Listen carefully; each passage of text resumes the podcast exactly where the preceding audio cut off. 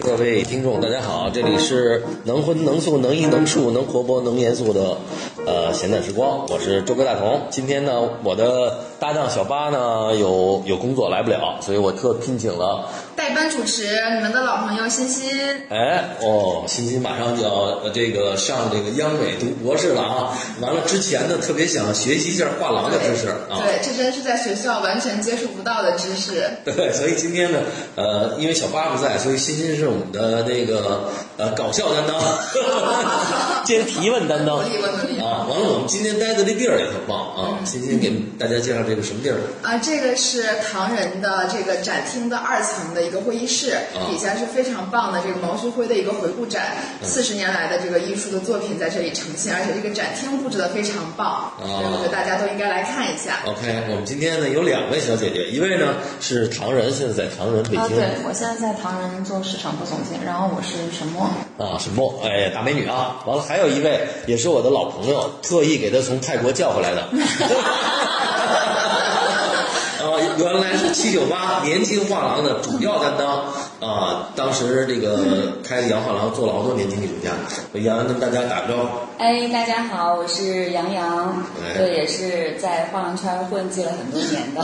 对，现在不仅把画廊开在七九八，还现在开到泰国去了，在泰国待多长时间？等于是这个。其实是这样，就大家很呃好多不是很了解，唐人在泰国已经开了二十四年了。嚯、哦、啊，九七。今年成立的，我我我觉得，哎，二十四，你让我看证明也没老啊，还跟二十四年一样，还拿那包呢。对对对，郑老板包没换啊。对对对，呃，老婆也没换，闺女也没换。所以这个开了二十四年，我还特有印象，因为我当时还去过，完了当时还带我去参参观过一个当地的一个藏家的，当时收了一件徐徐的作品，我印象挺深的。对对对，那是我们在曼谷呃，就是基本上我们每个展都买的一个、嗯、呃，对，华人收藏家，哎、在曼谷住了也有四五十年了吧？哦，对他们很年轻就去了曼谷，在那边创业。好像是台湾人是吧？对，台湾人。嗯，然后他们夫妻俩现在已经转成泰国泰籍了。泰籍。对，然后他是跟唐人差不多收了二十年了。好的。对，这哎，二十年，你说唐人在这个二十四年，在这个得做了多少展览了？在泰国也不在当地算一个比较大的画廊。呃，东南亚当时都算是很大的，因为最早唐人在泰国早期那时候金融危机嘛，后来好一点的时候有最有三个空间啊，对，有在酒店里边，然后也有在那个商业中心旁边的路边，然后也有在一个 shopping mall 的楼下。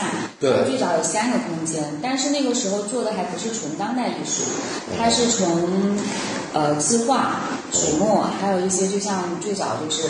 像香格纳什么，他们不也是都在酒店里面，就是卖一些那个旅游纪念品式的这种，就是有商业化色的，对对对，商业化。对。然后一开始有这这这些，因为那个时候曼谷的经济，就是整个泰国经济还是不错的，就从那个从那个呃金融危机之后，整个慢慢起来，到了九八九九两千年的时候，市场还不错。但那时候我还没去啊，我也是听说。然后那个时候从两千年开始，然后。最早唐人做了一个摄影展，是跟顾润清老师合作的，哦、所以那时候就是等于是从传统的或者是从商业化，呃，画店转型成为真正的一个画廊。嗯，嗯，就从两千年左右开始，后来我们把另外两个空间关掉，就主经营一个空间。哎，我记得这个空间当时我去的时候好像正在谈，是一个好像特别呃商业中心的那个地儿，是那个地儿吗？现在这个就这个空间还是又搬了，是又搬了，哦，搬了。在曼谷搬了好几次家了。哦，明白。对，现在是比较稳定，是在一个 River City， 也是一个专门卖呃古董、字画，还有画廊，哦、还有一个他们自己经营的一个像类似美术馆的艺术中心、哦、这样一个空间。哦，那就是这个氛围基本全都是以这个对对对呃艺术收藏为主。对，还是扎堆一点比较好，就是去的人群会比较集中。对对对。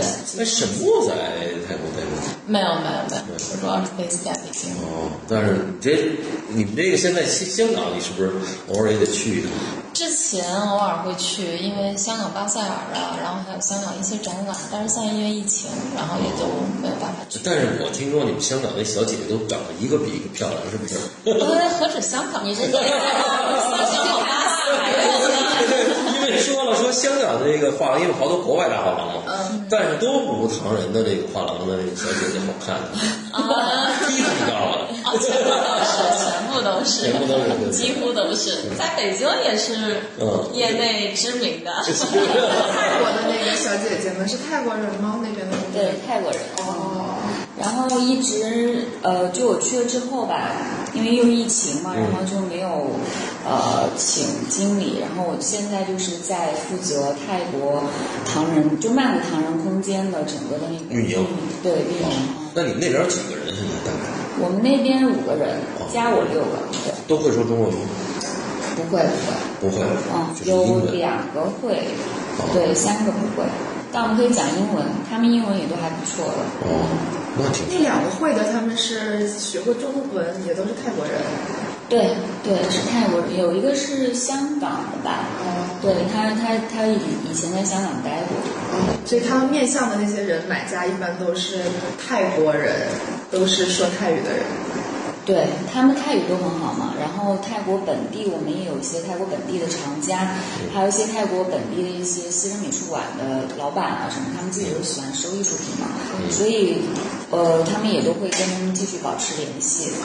然后还有就是我们其实也这两年签了一些泰国的年轻艺术家，去跟泰国的这种艺术家群体也需要他们去维护这种关系，因为他们毕竟是讲泰语的嘛，我跟英文沟通还是有一层隔阂。对，所以他们在在中间就是团队，现在团队很稳定，都还是蛮好的。我印象当时郑老老跟我说，当时说泰国这个地儿它辐射东南亚，好像你们也有什么菲律宾呐、啊，或者什么对吧？印尼、马来西亚、新加坡、新加坡哦，都辐射到啊。对对对，然后我们其实也参加过菲律宾的博览会，还有新加坡的博览会，每年都参加。所以那边的藏家还有艺术家都是整个曼谷就是团队在。去维护这种关系，对，这挺有意思的。那就这样，现在唐人这个规模的，他们本在本地是不是也算个大画廊？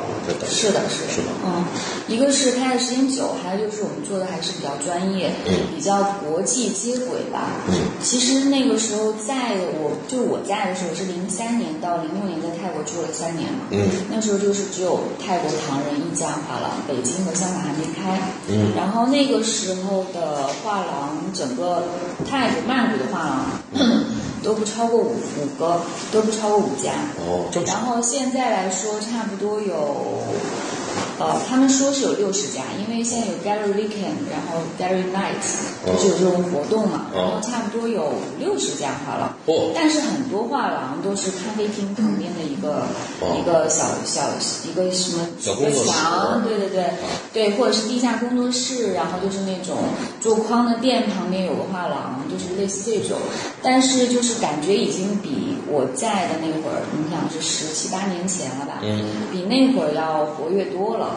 然后私人美术馆也是层出不穷，因为泰国的贫富差距很大，然后富人们还有很多外国人，外国人养老都是在泰国。因为泰国一个是消费低，然后就是住的舒服，就就外国人的天堂。然后老外在那边，他们去买块地，因为除了租老婆还可以开，对，是吧？不用租。一群一群扑过来，太可怕了，我天！然后他们就会在那边自己买块地，然后设计个美术馆。所以像那个北部泰国北部清迈就有很多泰国私人美术馆，但你看老板有的是可能是泰国人，有的是老外，然后他们其实收的也很国际化的。哎，咱们像像海外华人多吗？就像就那回我见到你那个藏族，不是特别，不是特别多，对对对。这个是因为给我们买了很久，然后他们家也是有实力，所以他们每年、嗯、就每个展基本上都会买一件、嗯、两件啊什么的。对，就他算他的一个爱好，他们的一个。对对对，其实他自己要盖个美术馆也是够的，他有好几百件藏品了，然后也不会卖出来，这么多二十多年也没有卖过作品。对，也是我们特别好的朋友。对。嗯，然后在就很台湾的那个，对台湾的那个在曼谷的一个厂家。嗯，嗯我很好奇他们那些呃海外这些有私人美术馆的人，他们那些私人美术馆看起来像画廊吗？还是它是对外展示的吗？呃，对外展示，然后可能一年做两个展或者三个展，基本上都是收藏。嗯、他们是纯收藏型的美术馆。那它也面向公众开放，对，嗯、呃，就展示的预约制的。对，那泰国这个，比如我我买块地盖一美术馆，它交什么什么就是房子交税吗？就是没有税，不没有税。对，然后房产那个地产都是终身产权。哦，嗯、中国人行，就是中国人买一块地也可以自己盖吗？呃，中呃就外国人在那边买地是。嗯不能直接买，你要开公司，以公司的名义买，注册一公司去。明白。对，嗯，但是也都有很多方式可以买。哦。要去买一块。啊。心动了。去不了。再说了，家里一想，你上泰国干嘛去啊？那那那个啊，这洋洋去老郑比较放心。嗯、对，我们在泰国也结识了一些像你开始大家想要聊一些年轻艺术家群体啊什么的。对，对我也去那边，就是这两年那边接触到一些。我知道你叫 Natti 是吧？对 ，Natti。Natti 是非常有名的。对对对。对，因为我记印象里特别深，他那个整就是我我印象里他算一个比较资深的了，到现在。对对对，嗯、他就泰国的艺术家基本上也是分两个层面，主要一个就是非常国际化的，像你说 Natti 这种。然后他的买家也是就是遍布欧美啊什么的亚洲都有，对对对，他是属于很国际化的。他现在价位大概多少钱？我印象他当初也大概十二十几万二十万人民币，挺大的。现在一半的是不是差不多三十二三十？二三十，那也还行，也没算涨了，都是涨钱了肯定是，但是也没涨得特别。但是但是我觉得他那个基本上他开一个展览全部都卖掉了，是是，基本上在排队。对，哦，算你们，你们算他的一个签约的。我们在香港和曼谷都给他做过展。嗯，对啊。嗯，然后那个还有还有就是这种就非常底层的，就是泰国其实大多数的艺术家都是很穷的，哦，然后但是他们过得很开心，哎，然后就是呃怎么讲，天天就喝个小酒啊，然后因为我也去了几个那个他们当地的一些老艺术家的家里嘛，嗯、就是他们可能还是租的租的那种工作室啊什么的。嗯不是很大，然后在里面做版画啊，或者是画油画啊，带学生啊，然后就过得还就抽抽大麻，然后那个小干嘛？泰国的小干嘛干嘛？现在泰国大麻都有餐厅，大麻一般很多国家都喝。泰国据你所知有没有美术学院？就像咱们这种有有有有哈有有有有两三家都是很不错的，像我们合作的艺术家大多数都是从那个大学毕业出来，艺术院校毕业出来了，然后呃还有一些工作人员，像做市场或者管理的，或者是美术馆工作的，基本上都是。嗯、所以所以说，就像 Natti 这样比较出名的，他其实也是屈指可数，国际上认可的，没有没有没有几个。对，哦、就跟那个泰国在奥林匹克运动会上的排名，也拿了一个金牌。一一提就是这块，嗯、就类似这种，就是因为它本身人口少，然后这种几率也少。哎，我我当时想，我记得那个那个在巴厘岛上也有一波艺术家，就是印尼的巴厘岛啊，对对对，啊也有一波艺术艺术家，是不是就泰国的艺术家跟他们有点像？印尼的比泰国的艺术家要多，要多啊，对对对，泰国艺术家他其实就我说这种底层的，可能就是你没有深入去认识和了解，你根本就找不到或者是不知道。我也是朋友，就是艺术家朋友带着去玩儿什么才认识，哇那么多，他们也很浪漫的，就真的是我觉得。有点像八十年代的中国，就是他们就坐在那儿也会吟诗啊，然后就是聊艺术啊，聊得很嗨啊，然后他们有的时候就是哎，我们租个船嘛，就在湄南河上就是租个船，然后也不知道船开向何方，然后大家在船上就聊诗唱歌，然后聊艺术，然后他们做了很多的那种叫什么街头艺术。其实街头艺术、行为艺术现在在泰国是最流行的。嗯，我听完他这，我觉得应该把你郑老板搁那儿俩月，跟那帮人汇报去。应该也稍微。碰过一次，估计就估计待俩月都有碰过。就就真的是特别文艺的一群，对。然后只要是这种，因为最近泰国不是有一些那个就是抗议游行啊什么的，就是大家就这些艺术家都会去，然后在那儿设计啊、出点子。就你看一场游行，你不觉得那是大家在嘉年华？对对，就是嘉年华，大家在那儿就特别嗨。然后你们美院就吃吃瓜，吃瓜一个好几年前吃的，就是没什么新鲜的活动。听听欣欣听着这个又在肥活着，对呀、啊。哎呀，什么时候你你们这个这不像中国艺术家，我觉得比较苦逼，现在活的听着好像是就压力特别大。他们是有这种呃传统，对，不是他们有这种机会吧？因为这种抗议游行啊，就是他们一个发泄或者是推广自己的一个机会。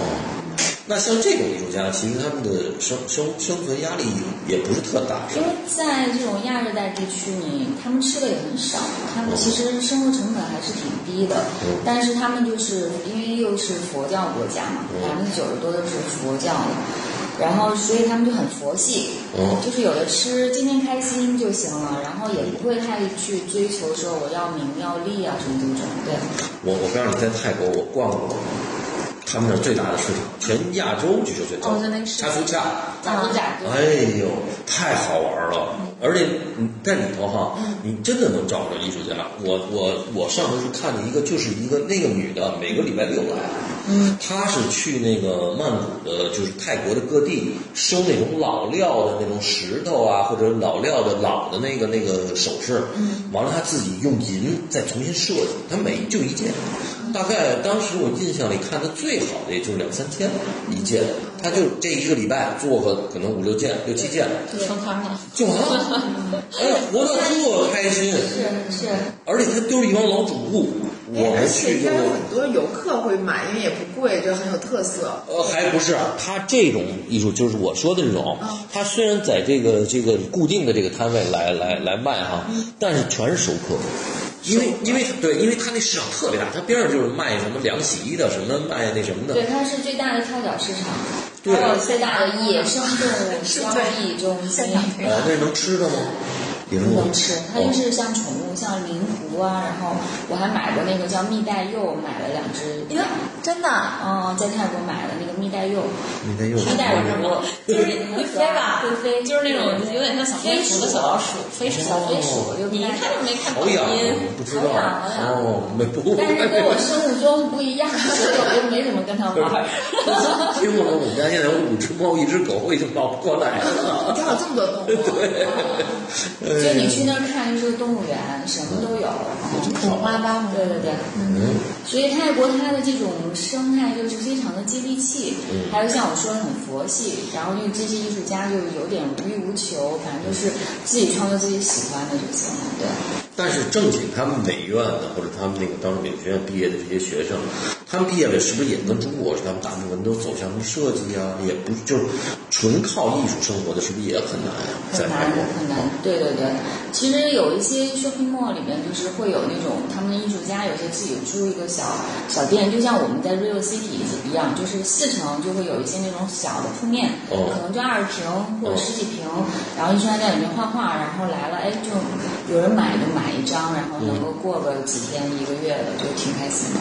嗯，租金也不高，反正就是也有这种创作的，就这种叫什么画店吧。嗯，我当时记得还有他们还有几个特别有名的观念艺术家，我记得泰国也有，在国际上对对对对对就是年轻的。我们不是做过那个泰国的那个嗯那个那个你说是不是不是那个那个那个是个女的还是什么？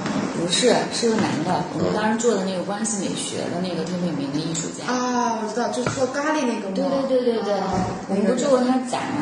哎呀，我现在想不起来。没事，我到时候那个欣欣那个把那个名字哎名字给那个咱们啊，给咱们的观众听众安利一下。好好好。哦，就是就是等于其实唐人就是你们除了做这个，就是推咱们中国的这些国国内的这些我们其实是泰国、香港和北京是有、嗯、有有一些划分的。哦、泰国其实主要做就百分之七十做的都是东南亚的艺术家，哦、像我说的，我们合作的有菲律宾啊、马来西亚、印尼啊。哎、嗯，菲律宾我印象我我印象叫帕帕亚，好像你做过。帕帕亚，帕帕亚，帕帕亚是吧？因为我是特别早，我是第一次王一涵那个展览我买的，就是那个拍那个 C H G 的时候，哦、那个菲律宾那个画廊带过来，当时我买过买过，那个那个挺棒的，对对对，特便宜当时，是、啊、现在好像很贵了，因为是它现在整个市场建立起来了，哦，也是那个菲律宾特别重要的一个艺术家，对，就是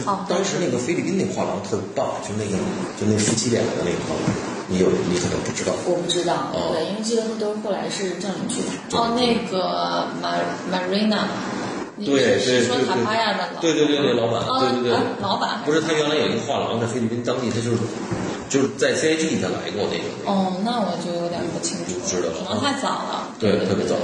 后来当时后来我就就对他有关注，结果他现在好像非常，他现在算一线的了哈，算菲律宾对吧？对对，是在菲律宾。然后我们给他在香港和北京都做过展，嗯，然后影响力、知名度也都上来。所以我们其实是在曼谷的空间，嗯、就是一个是辐射整个东南亚，然后跟就是百分之七十每年他们百分之七十的展就是做的东南亚的艺术家，哦、然后还有一些做国内的，还有做国际的，嗯、像现在现在真的。展的是一个韩国艺术家的展，对，然后但是那边呢还是比较偏年轻化的，嗯，就是新推出来的一些新人啊什么这种，然后那个香港肯定是做国际大牌的了，嗯、对对对 对, 对, 对，然后北京就是现在目前来看，一个是呃在梳理中国这些老牌艺术家的一些、嗯、像四十年啊几十年的一个艺术史的梳理，对对对，然后重新给他们编就是编排书啊，然后做展览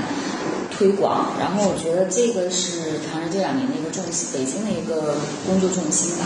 嗯，所以你看啊，现在这个你跟杨一说哈、啊，我记得过去杨在杨画廊那时候就特放松，现在就是跟跟跟郑老板有点像了，你说特别认真。过去啊，说来了喝喝咖啡啊，完了这个喝喝茶的放松，完了现在也是，他可能是因为我我觉得角色变了，就是你你那个过去那个画廊做全是年轻艺术家吧，就洋画廊，就人也都比较哎呃放松，我觉得。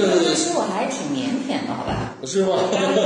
因为我其实对我是零三年在唐人，后来零六年来了北京，然后、哎、你先说说你怎么怎么干上这个就是画廊的这个活了？呃，对，挺巧的，因为泰国旅游，然后就去了唐人，然后就开始工作，然后唐人的第一个，这我听到还对，实际的旅游还是被郑老板看到了。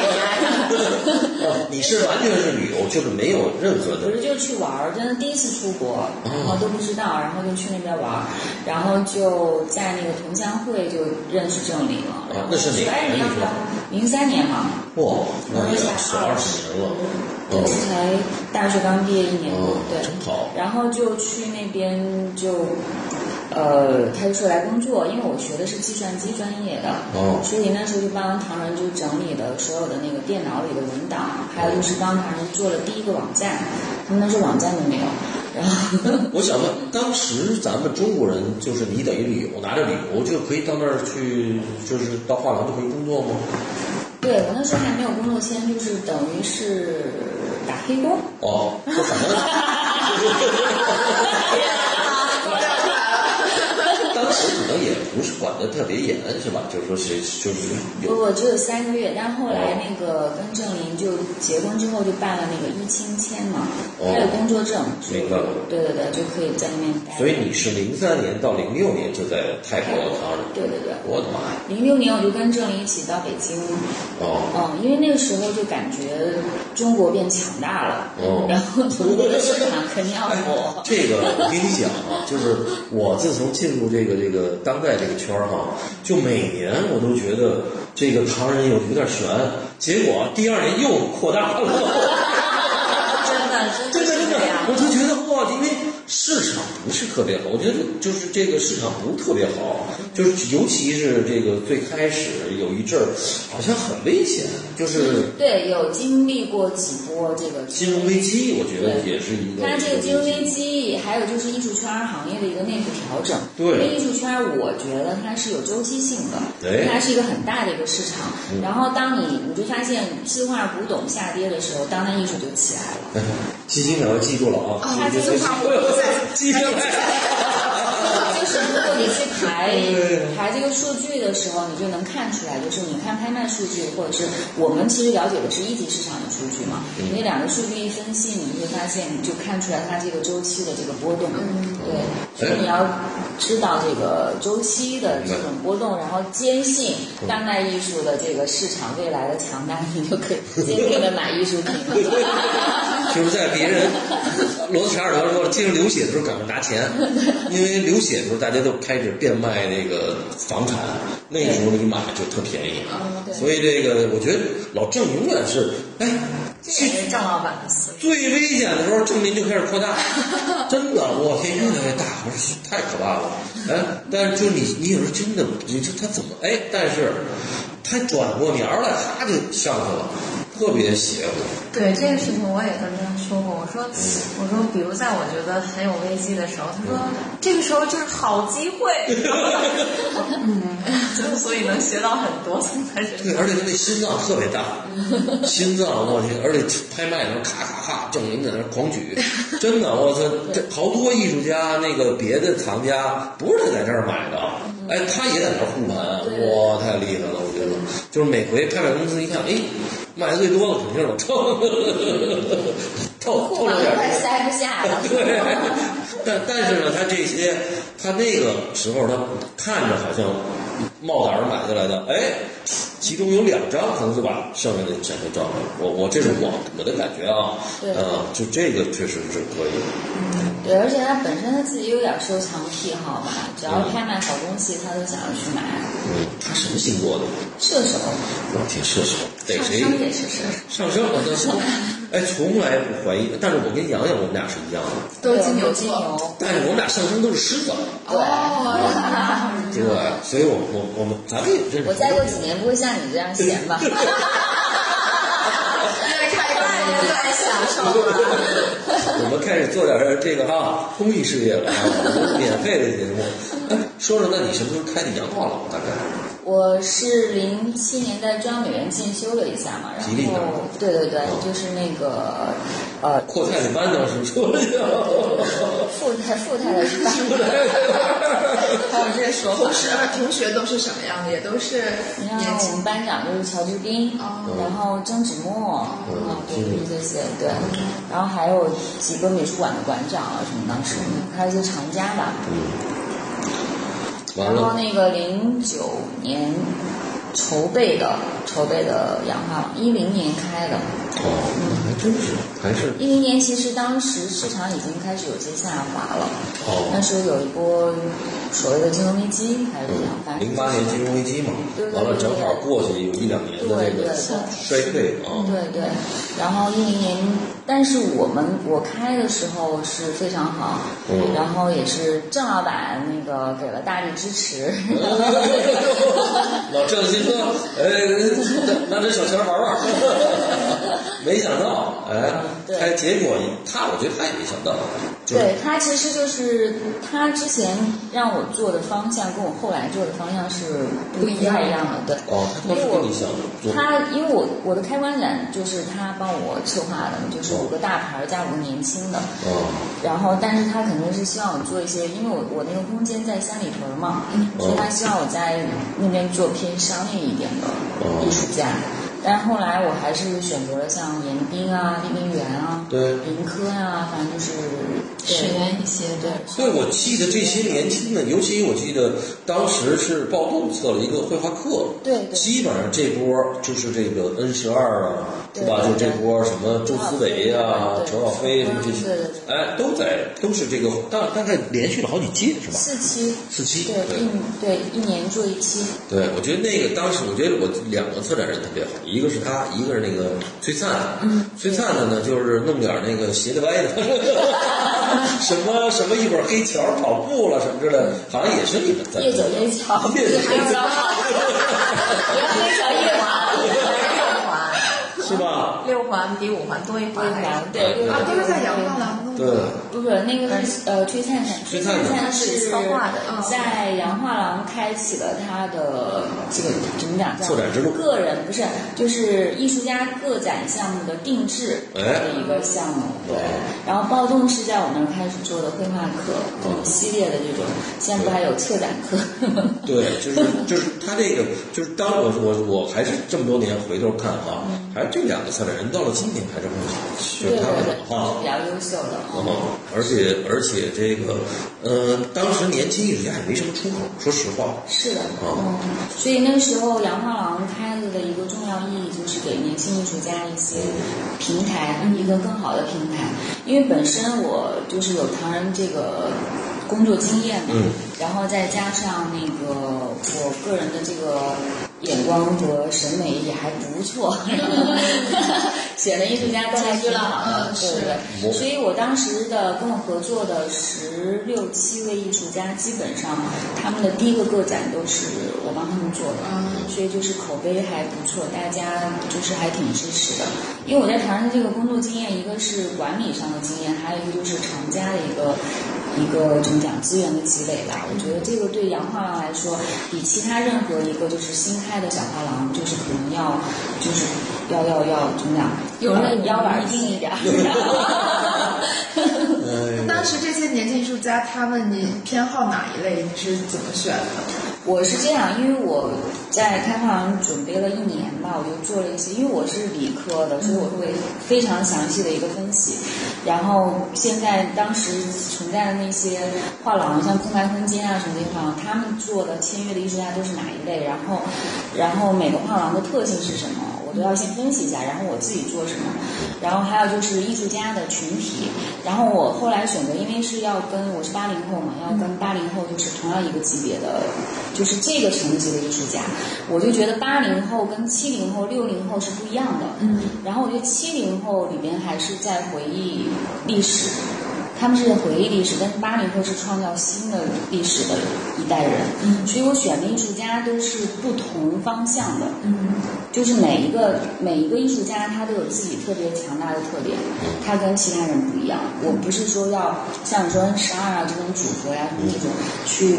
就是很，就是会有一些刚开始出来的时候会有一些共同集体的集体的共同记忆，嗯，这种类型，我选的都是你像那个张悦啊，嗯，考的都是那种叫文献资料那种研究性质的，然后林科是当时做新媒体的，然后呃那个孔令南当时画画的那种规划方式也是跟其他人不一样，然后那个厉冰原，厉冰原也是当时做行为艺术也是，我觉得他是 number one 的，嗯，然后。这都是八零后这一波，我觉得很有很有意义的代表艺术家，严彬，对严严彬的这种对于土地啊这种情感，但是每个艺术家他都有打动我，我才会去做，我一定是看他作品被他作品打动，并不是说我看到人跟他关系好我去做他。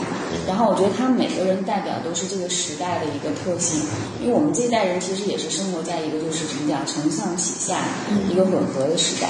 对，就是就是变化特别快，对对对，哦，而且而且我我我觉得杨画廊到了今天还特别好，就是因为它空间那个位置特别好，它那个空整个的空间的位置和空间本身特别好，嗯，因为那个在那个正好在那高台阶上，对吧？它对面就是佩斯啊、林冠啊，就是就是那个最顶级的。我觉得啊，到了今天再看啊，回头看的那个那个那个时代的的那个广场啊，就是那个感觉。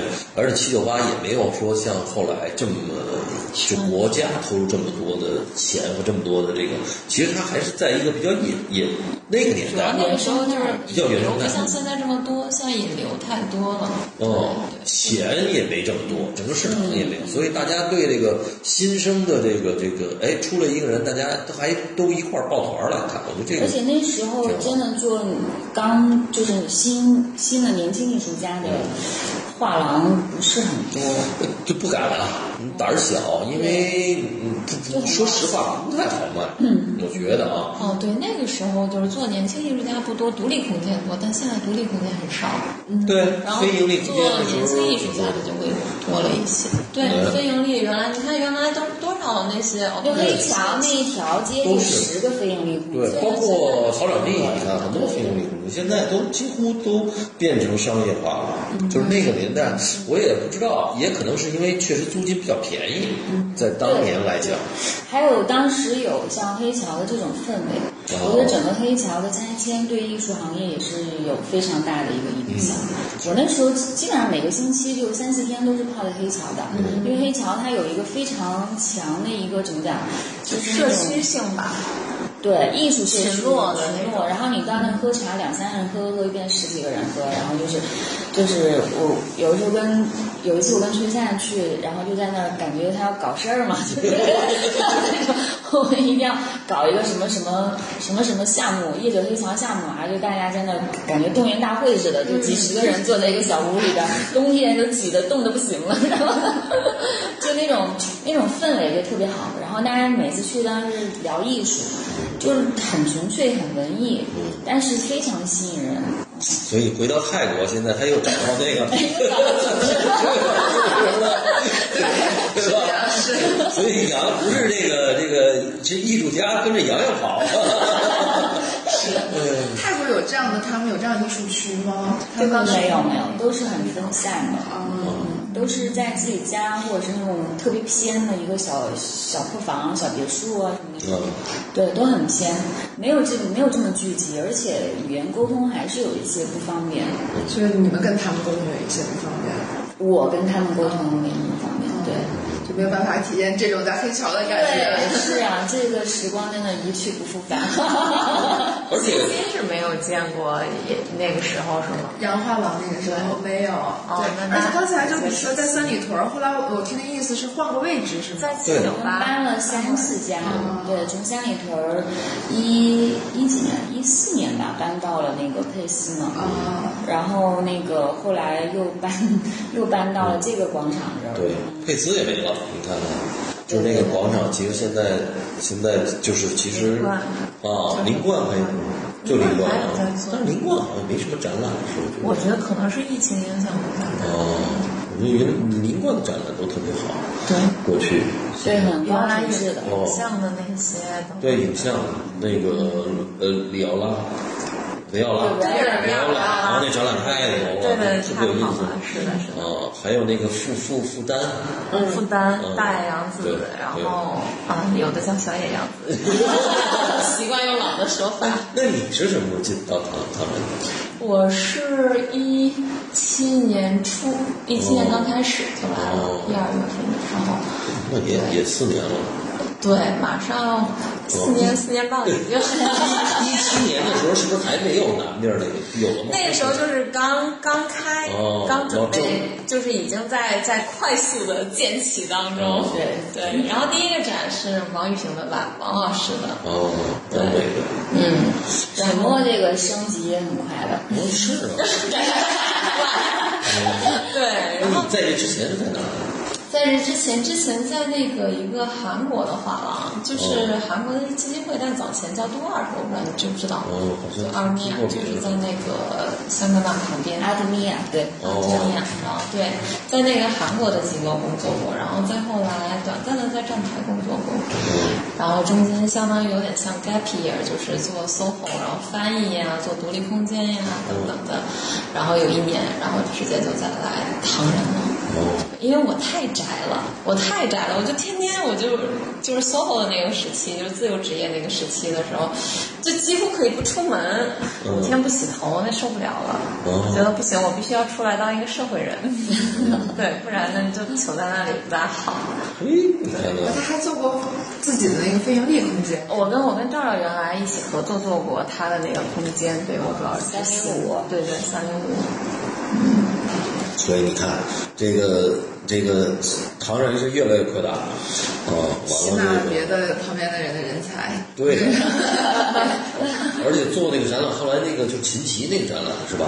对，特别大，我印象里。对对对，那个也是，哎，一七年吧，应该是。也是你来了以后。对对对对对，如果没记错是一七年，两边的大展，对，然后效应跟效果都非常好，对。当时那么大怎么用啊？哦，嗯，结果还是可以的。所以就是，其实唐人就是，嗯，也也可能就年轻艺术家稍微而言就难以驾驭，所以还是基本就是在年轻艺术家稍微成熟一些，可能才能进入到这样一个平台。哎，嗯，但是蔡磊，我觉得算个年轻艺术家，直接就进入你们这个唐人了。蔡磊那是当时是在他之前的机构的时候就已经被老板瞄上了。哦，对，然后因为当时当时我好像不入行没入行，那是几几年？一四年、一五年。嗯，对，那个时候好像哦，好像是刚入行，当时我印象都很深刻。嗯，包括那个时候是蔡磊的在 Linda 的那边的个展，然后再然后还有一个印象深刻就是杨洋姐那边那个冰原立冰原的那个个展。嗯，对对，嗯对，冰原的那个展览，我差不多就是一般要提到行为艺术的话，我每次都会跟别人讲，都会讲到这一次那那那一次的感受，非常印象太深刻了。对，给我讲讲，我没在场。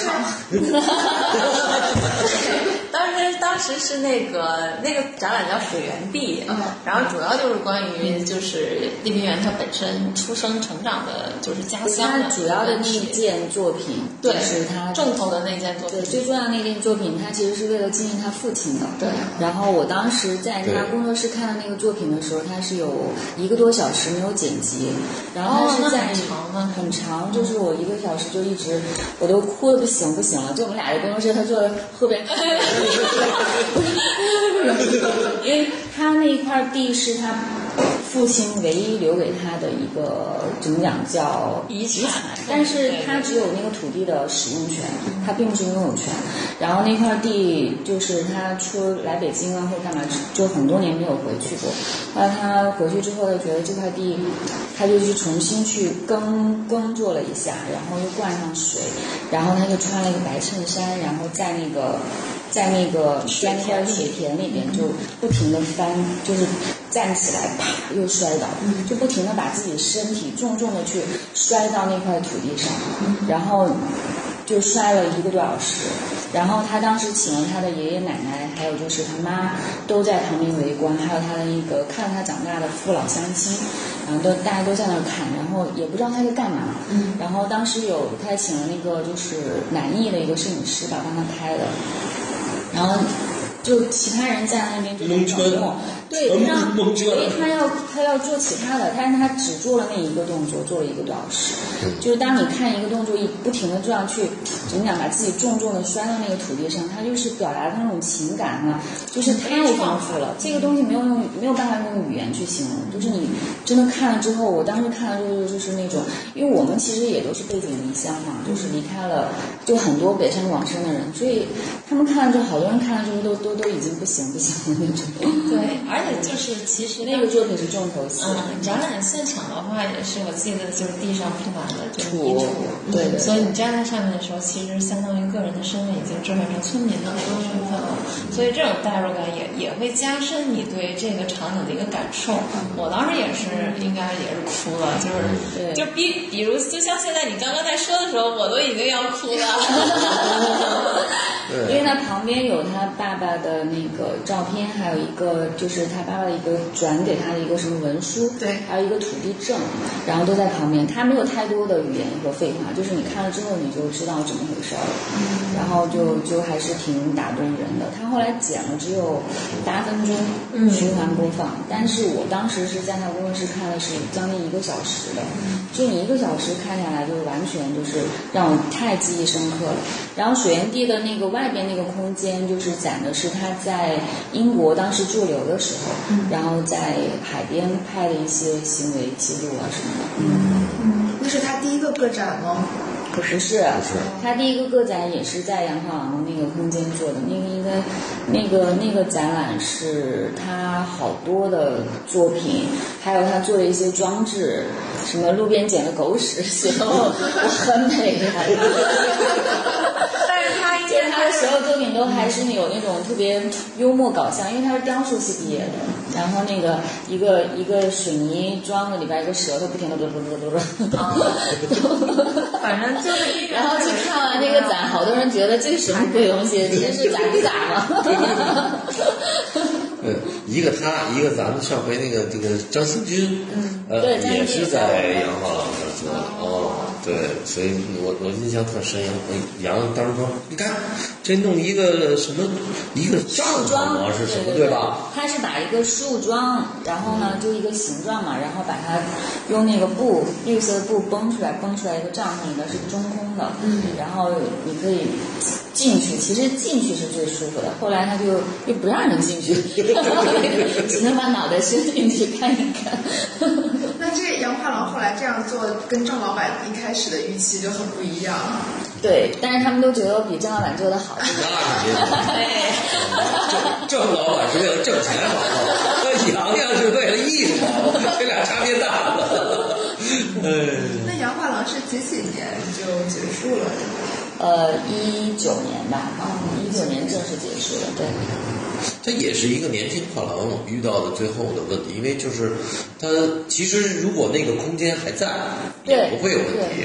但是七六八拆迁，而你那个我记得谈了二十年，当时就是那个还是十年，还没到期呢，可能是吧？这个不是，就是最开始那个啊，那个没有，那个他就是后来就三年三年签哦，因为他做那个 Cube 那个美术馆，对对对对。然后就搬到这个最后一个空间，对，太大了。然后因为我做年轻艺术家都还是很难驾驭，后来在这边做了几个展览，我个人也觉得有点不是很满意了。嗯嗯，做了一些艺术家展览不是很满意。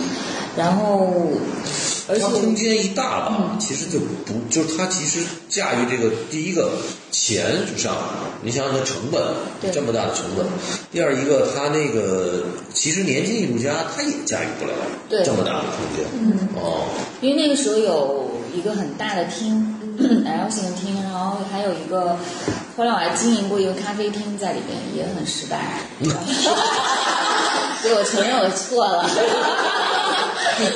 然后还有一个那个中空的一个那个怎么讲天井，嗯，对，然后那个天井里面也做了一些项目，然后我想还有一个小的很很窄的小边边儿，对，小通道，嗯，然后就整个空间格局也是比较复杂，然后那个呃。就艺术家，就像你说，艺术家很难驾驭，尤其我做的都是年轻艺术家。如果要找像毛老师、毛旭辉这种重量级的艺术家，可能也能撑。也不是那空间不好用，那空间为什么？就是今天我们就是其实也是聊的这个这个画廊的空间的问题。他用那空间很矮，嗯，你发现没有？但是就是那么大的空间，四米，它是一特大的一个，就是它就很很很矮了。你看那杨画廊，就是那个在那个那个那个原来那个，它虽然不大，但是它特高，六米多高，六米多高，才两百平流径，还都是那个，总共两百平，对，平就一百一百二，对，一百二十平米，但是它有六米高，那个好家伙得有四百平米，它四米高，所以它这个整个的那个就是它气场就憋得慌，就是你如果做画，你必须得割好多好多的小空，你要不割，这每张画之间距离特别长，这是特麻烦，对，不太好。好做不展，确实是不好用。所以你看，今天咱们看的这个毛毛老师这个展览，嗯、它这么大空间，它也是隔了好多墙。嗯，完了这样的话，它通过隔墙、隔隔开空间的时候，你你不管是怎么看展览啊，对这个就是它它还有一个看展的感受，这个作品的梳理啊，对对，它会有节奏感。对对，它所以它是一个就是就这个空间确实是还是一个需要一个呃挺挺挺空间大了，运营成本是高。做个展，可能在我们一百二十平的空间花不了多少钱，这边来你整个刷面墙就得贵贵好几倍了。嗯，然后这个一个是就是运营的不是很很好吧，然后后期我也就感觉就自己有一种感觉，就是对我原先可能下那种预判会有一些失误，然后再去找艺术家的。因为我还是要不停的去找新艺术家嘛，然后就是发现就就就真的很难挑。对，还有一个其实已经变了，有时候已经生态变了，对，已经好多画廊都在想明星出家的资源了，对，就是当时当时杨洋这儿呢，他他大了新空间，他的视角还在盯在新的艺术家。其实那个时候要是签一些有名的，而且你像当时伯尔利什么的也都不是太运营不太好，其实市场上好多新艺术家，就是说杨洋的，我个人认为啊，还是视角盯在这个发现新的这个艺术家，其实就错了。其实当时如果说把这些已有的资源的这些艺术家牢牢抓在手里头，哎，可能也行，就不能跟唐人竞争了。哦，这个小这小真渣的。所以，所以这个这还是来邓导，对吧？你这个蔡磊，我也是谈过的。对， 对，所以这个就是画廊，它起起伏伏，这个尤其年轻画廊。我已经完成我的使命了。对对对。而且在我最辉煌的时候戛然而止，并且名留千史。咱俩人成一个。对对对。这些实践经验，估计是那零七年去上学的时候学不到的吧？当时课上有学到很多，没有，是吗？课上没学到太多，因为讲的都是艺术史，嗯、然后我们自己看书都能看懂。但是就是认识了一些好朋友，嗯、我们当时就是出去开拓了眼界，嗯、日本、韩国、什么新加坡，反正就是没事就到处玩呗。所以那两年主要就是在吸收，就你像海绵似的在吸收，然后去美国，然后去，因为当时有老师带带我们去美国，当时考察，然后美术馆、基金会、画廊、拍卖行，然后挨个介绍啊，然后听他们讲。后来我就觉得，哎，中国为什么就没有一个这么国际化的画廊，有这种国际视野的画廊？我觉得肯定会有的。然后我说我回去要开一个，然后就是就是，我觉得那个时候就应该会要，就以中国这个人口和实力啊，就可能会迸发出很多新的新生态的画廊，或者不同形态的画廊。然后我就觉得，因为那个时候你想，中国人口这么多，但是画廊其实来说很少的，就做得好的画廊很少，或者是你能够在国际舞台上跟别人去 P K 的画廊很少。我那时候刚开的时候跟王子嘛，王子就是我们画廊经理。我们一年要参加十几个博览会，你别看我画廊很小，我一年要参加十一二个博览会。你现在要想想都疯了。是啊，那时候可能费用也没那么高，我觉得现在这费用费用也很高的，也很高，也很高。但是我们真的就是很艰苦啊，省吃俭用的那种。只要是国外博览会，我们都参加。就是我当时就一个目的，我就要推广。画廊本身要推广年轻艺术家，推广自己的艺术家，但其实是非常失败的一个策略，因为在国外，就是整个你国家在艺术圈、艺术行业你还没有任何话语权的时候，对，你是没有办法，就是你一己之力或者是这种薄弱的力量去去去敲那个大石头，很难的，根本人家看不到，零零星星的，哎，买你几件作品，但是后续你再去维护啊什么这些，跟他们保持种客户关系是。几乎是为零，尤其香港巴塞尔，完了最后最开始还 OK， 第一届还挺，完了后来什么弄一个什么青年画廊的给杵到那个楼上去了，你就他就他其实是一个话语权是一个很丢失的这么一个，你在人那儿根本没没话讲，人家说带你玩的不错了，好像那个意思是吧？但我觉得已经发生很大的变化了，是吧？就是我在这个行业待了近二十年嘛，嗯，然后从中国当代艺术的这种，呃，完全。听到水声，大家不知道当代艺术怎么回事儿。零七零八年那时候，就市场最好的时候，我们也经历过。然后真的是，就是排着队在买，就是两三百万作品排着队在买，就是那种。然后到了一零八年开始就往下，然后这样起起落落的，到现在，我觉得已经就是大家很关注。你看现在很多国际大画廊都已经签约签约中国艺术家了。我们不管他的目的或者是需要是什么，但是我觉得这个对于整个艺术，因为当代艺术你首先要站在一个国际化的语境去说吧，你不能去跟中国书画古董去比，你是要站在国际的一个舞台上，因为毕竟语境是在那边开始。始的，但我们才几十年的时间，所以我觉得还是有很多可能性。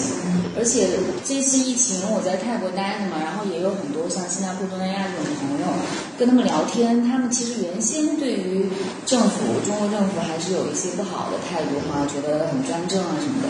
但这次就是大家都打到了免费疫苗，然后然后中国这个就是整个在疫情，确实是啊，因为你就发现这么大一国家，然后疫情又保护的这么好，嗯，就是大家会看到这个背后的这个这些怎么讲努力，对对对，嗯，包括中国人还是很上进的，因为你在东南亚待待一段时间，你会发现啊，你也会变佛系，就这样吧，挺好的，好的挺好的，对呀，大家躺倒特别容易。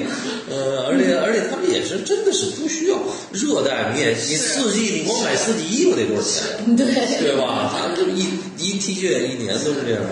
对，嗯、呃，吃也不用吃的太太什么哈。对，所以这个泰国，我觉得两边待两年，你人他完全进入咱这个语境也挺辛苦的。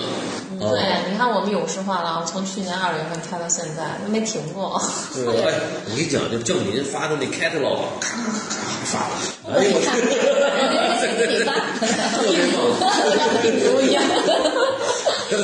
所以我跟你讲，有郑老板这样的，就是全国其实最顶尖聪明的人，还二十四小时开着手机在做新闻啊，非常勤奋，真的，有的时候我都非常，嗯，有的时候甚至会有点心疼。你过去在家五天不洗头。现在是你来一个时间洗头了，是的，而且他屁股我嘟着你，怎么还没发啊？是吧？谁谁谁谁谁，而且他印脑子还特好使，因为什么一个什么事儿他都记着。但现在事儿真的多，现在不如原来，原来真的是很厉害，记数字啊，以年为单位的这这样变化他都记得很清。现在事儿太多了，现在艺术家合作的太多了，空间也多，然后但是他还是就是很细，每个展览布展都是他要做，价格表都是他要定，嗯，然后跟艺术家沟通啊什么这些的都是。好像二十四小时都在工作线上。那疫情对于泰国那边和对这边这个影响一样吗？呃，我们其实是跟其他画廊不太一样，因为我们毕竟有三个地方的画廊空间，然后我们的销售团队也是就比比较偏国际化吧。然后整个疫情，我觉得今年市场还蛮好的啊。去年到今年，泰国也好像是，泰国你像上一个展全卖掉了，是今天的最新消息是吧？对对对对，全都售售。OK。对，一个菲律宾售罄，对售罄，对。然后上次做我们泰国 Kitty 的展也全都卖光了，所以每次都售罄。对啊，就是泰国的这些就是这些买家，等于嗯还是东南亚是吧？不是，所以我刚刚说的这个就是说他买家更国际化，然后还有就是线上。线上去看，然后去了解，然后因为我们很勤奋嘛，基本上每个月有好多展，然后大家也会去看，哎，喜欢的就会去沟通，然后我们的销售团队也是非常强的。哎，这我想问，嗯、呃，咱们那个国内线上的怎么样？就是展览，国内线上相对而言还是不行吧？不不是，不是太太。因为其实这一块前两天还有一个深圳的莫名其妙，可能也不从哪里找到我联系方式，说、嗯、说是要做线上。上展厅，我看我听一下，我觉得，因为线上确实是，就未来包括现在很多都可能是必须的一个产品了。然后我说看一看，结果一看真的是好差。然后我说，然后我就说那个什么，我说我说这个不行。然后结果他又给我发一个，我还我说还是不行。然后结果他给我发了一个伦敦美术馆的，然后我一看就是美术馆自己开发的，其实就相当于他们是借过来的，我觉得是。然后结果他说啊、哦，我们是做书画什么的。我说你都没有好好做功课，我们不做书画，真的很生气。就是现在就是这种投机或者做线上的非常多，但是那我有是不是因为就是唐人他基本上就是算一个比较啊、呃、成名艺术家对吧，在唐人做展览。所以是不是是不是也没有，也有年轻的，现在城市还有国际化程度，我们现在就是很多元，还有是不是因为国内所以疫情控制的好，所以大家就对还是喜欢就地来看，就地来买，就是它没有那个。如果说疫情，就像那个国内的厂家比较懒，不太会。还有就是它主要其实我翻墙的限制嘛。对对对，其实国外它在线上做的不错，因为国内就是说白还是品味问题，就是它那个做的空间效果真的很差，哦、就是没法看，没眼看。明白了，明白了。对，所以我们还是就是技术上还是没解决。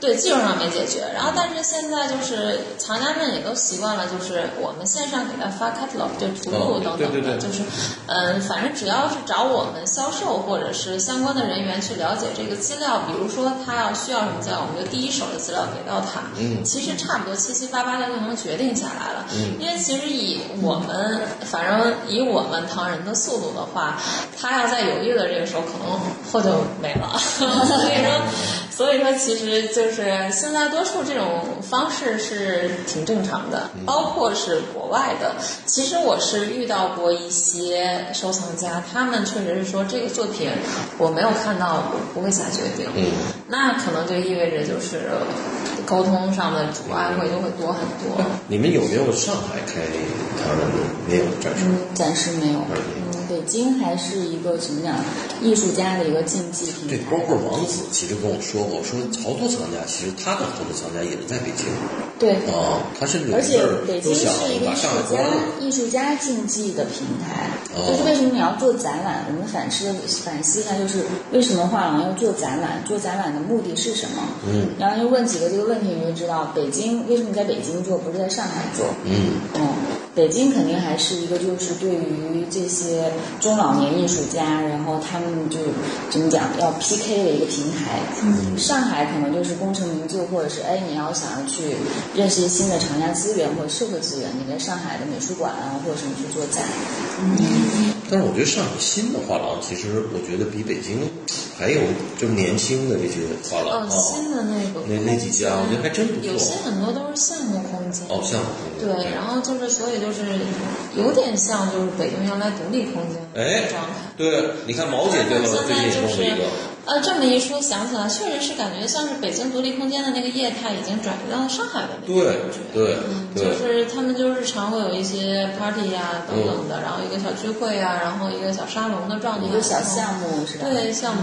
嗯就是，对，就是就活动很多，是就是因为我有些时候去上海出差，听他们说就可能啊，今天可能他们这边在开幕，然后可能过过几天又是另外的。今年你们上海去吗？那个我们每年都去，不是我就是零零二幺和那个西安西安都参加，对对对，都会参加，都会参加。唐人街一年也是十十几个十几个博览会，十三个，而且国外能争取的话，我们就会争取去把。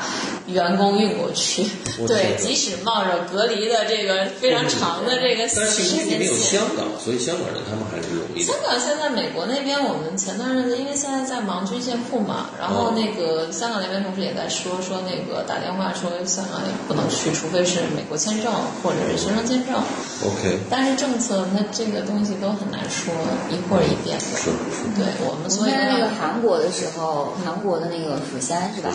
对，正好那个韩国。我的同事嘛，他也是去了，回来之后被隔离。对，去的时候也被隔离了。对，被隔离了。对对对，来回都隔离，为了参加一个几天的博览会。但是还好，那个博览会收益很好。对，效果不错。嗯，因为韩国那边也是那些就是有财力的人，嗯，也是疫情往年这个时候都在国外。他们说的很逗，你比如说他们去台湾啊，这个博览会特有意思，说第一年、第二年没人买，哎，到第三，但是他有一帮人就开始了，给你拉近乎，给你带糖啊、带吃的呀、啊，完了，哎，说你一看第四年你还在，开始下架了，完了就是每年去都买。我不知道他这说是台湾是这样，我不知道是没有，我们去了四年，后来集体撤退了。是吗？你看看江湖上谣言都这么感动的。嗯，行。我们是去了两三年吧。嗯。OK， 我觉得今天聊挺好。嗯。哦，你们还有什么？新鲜还有什么？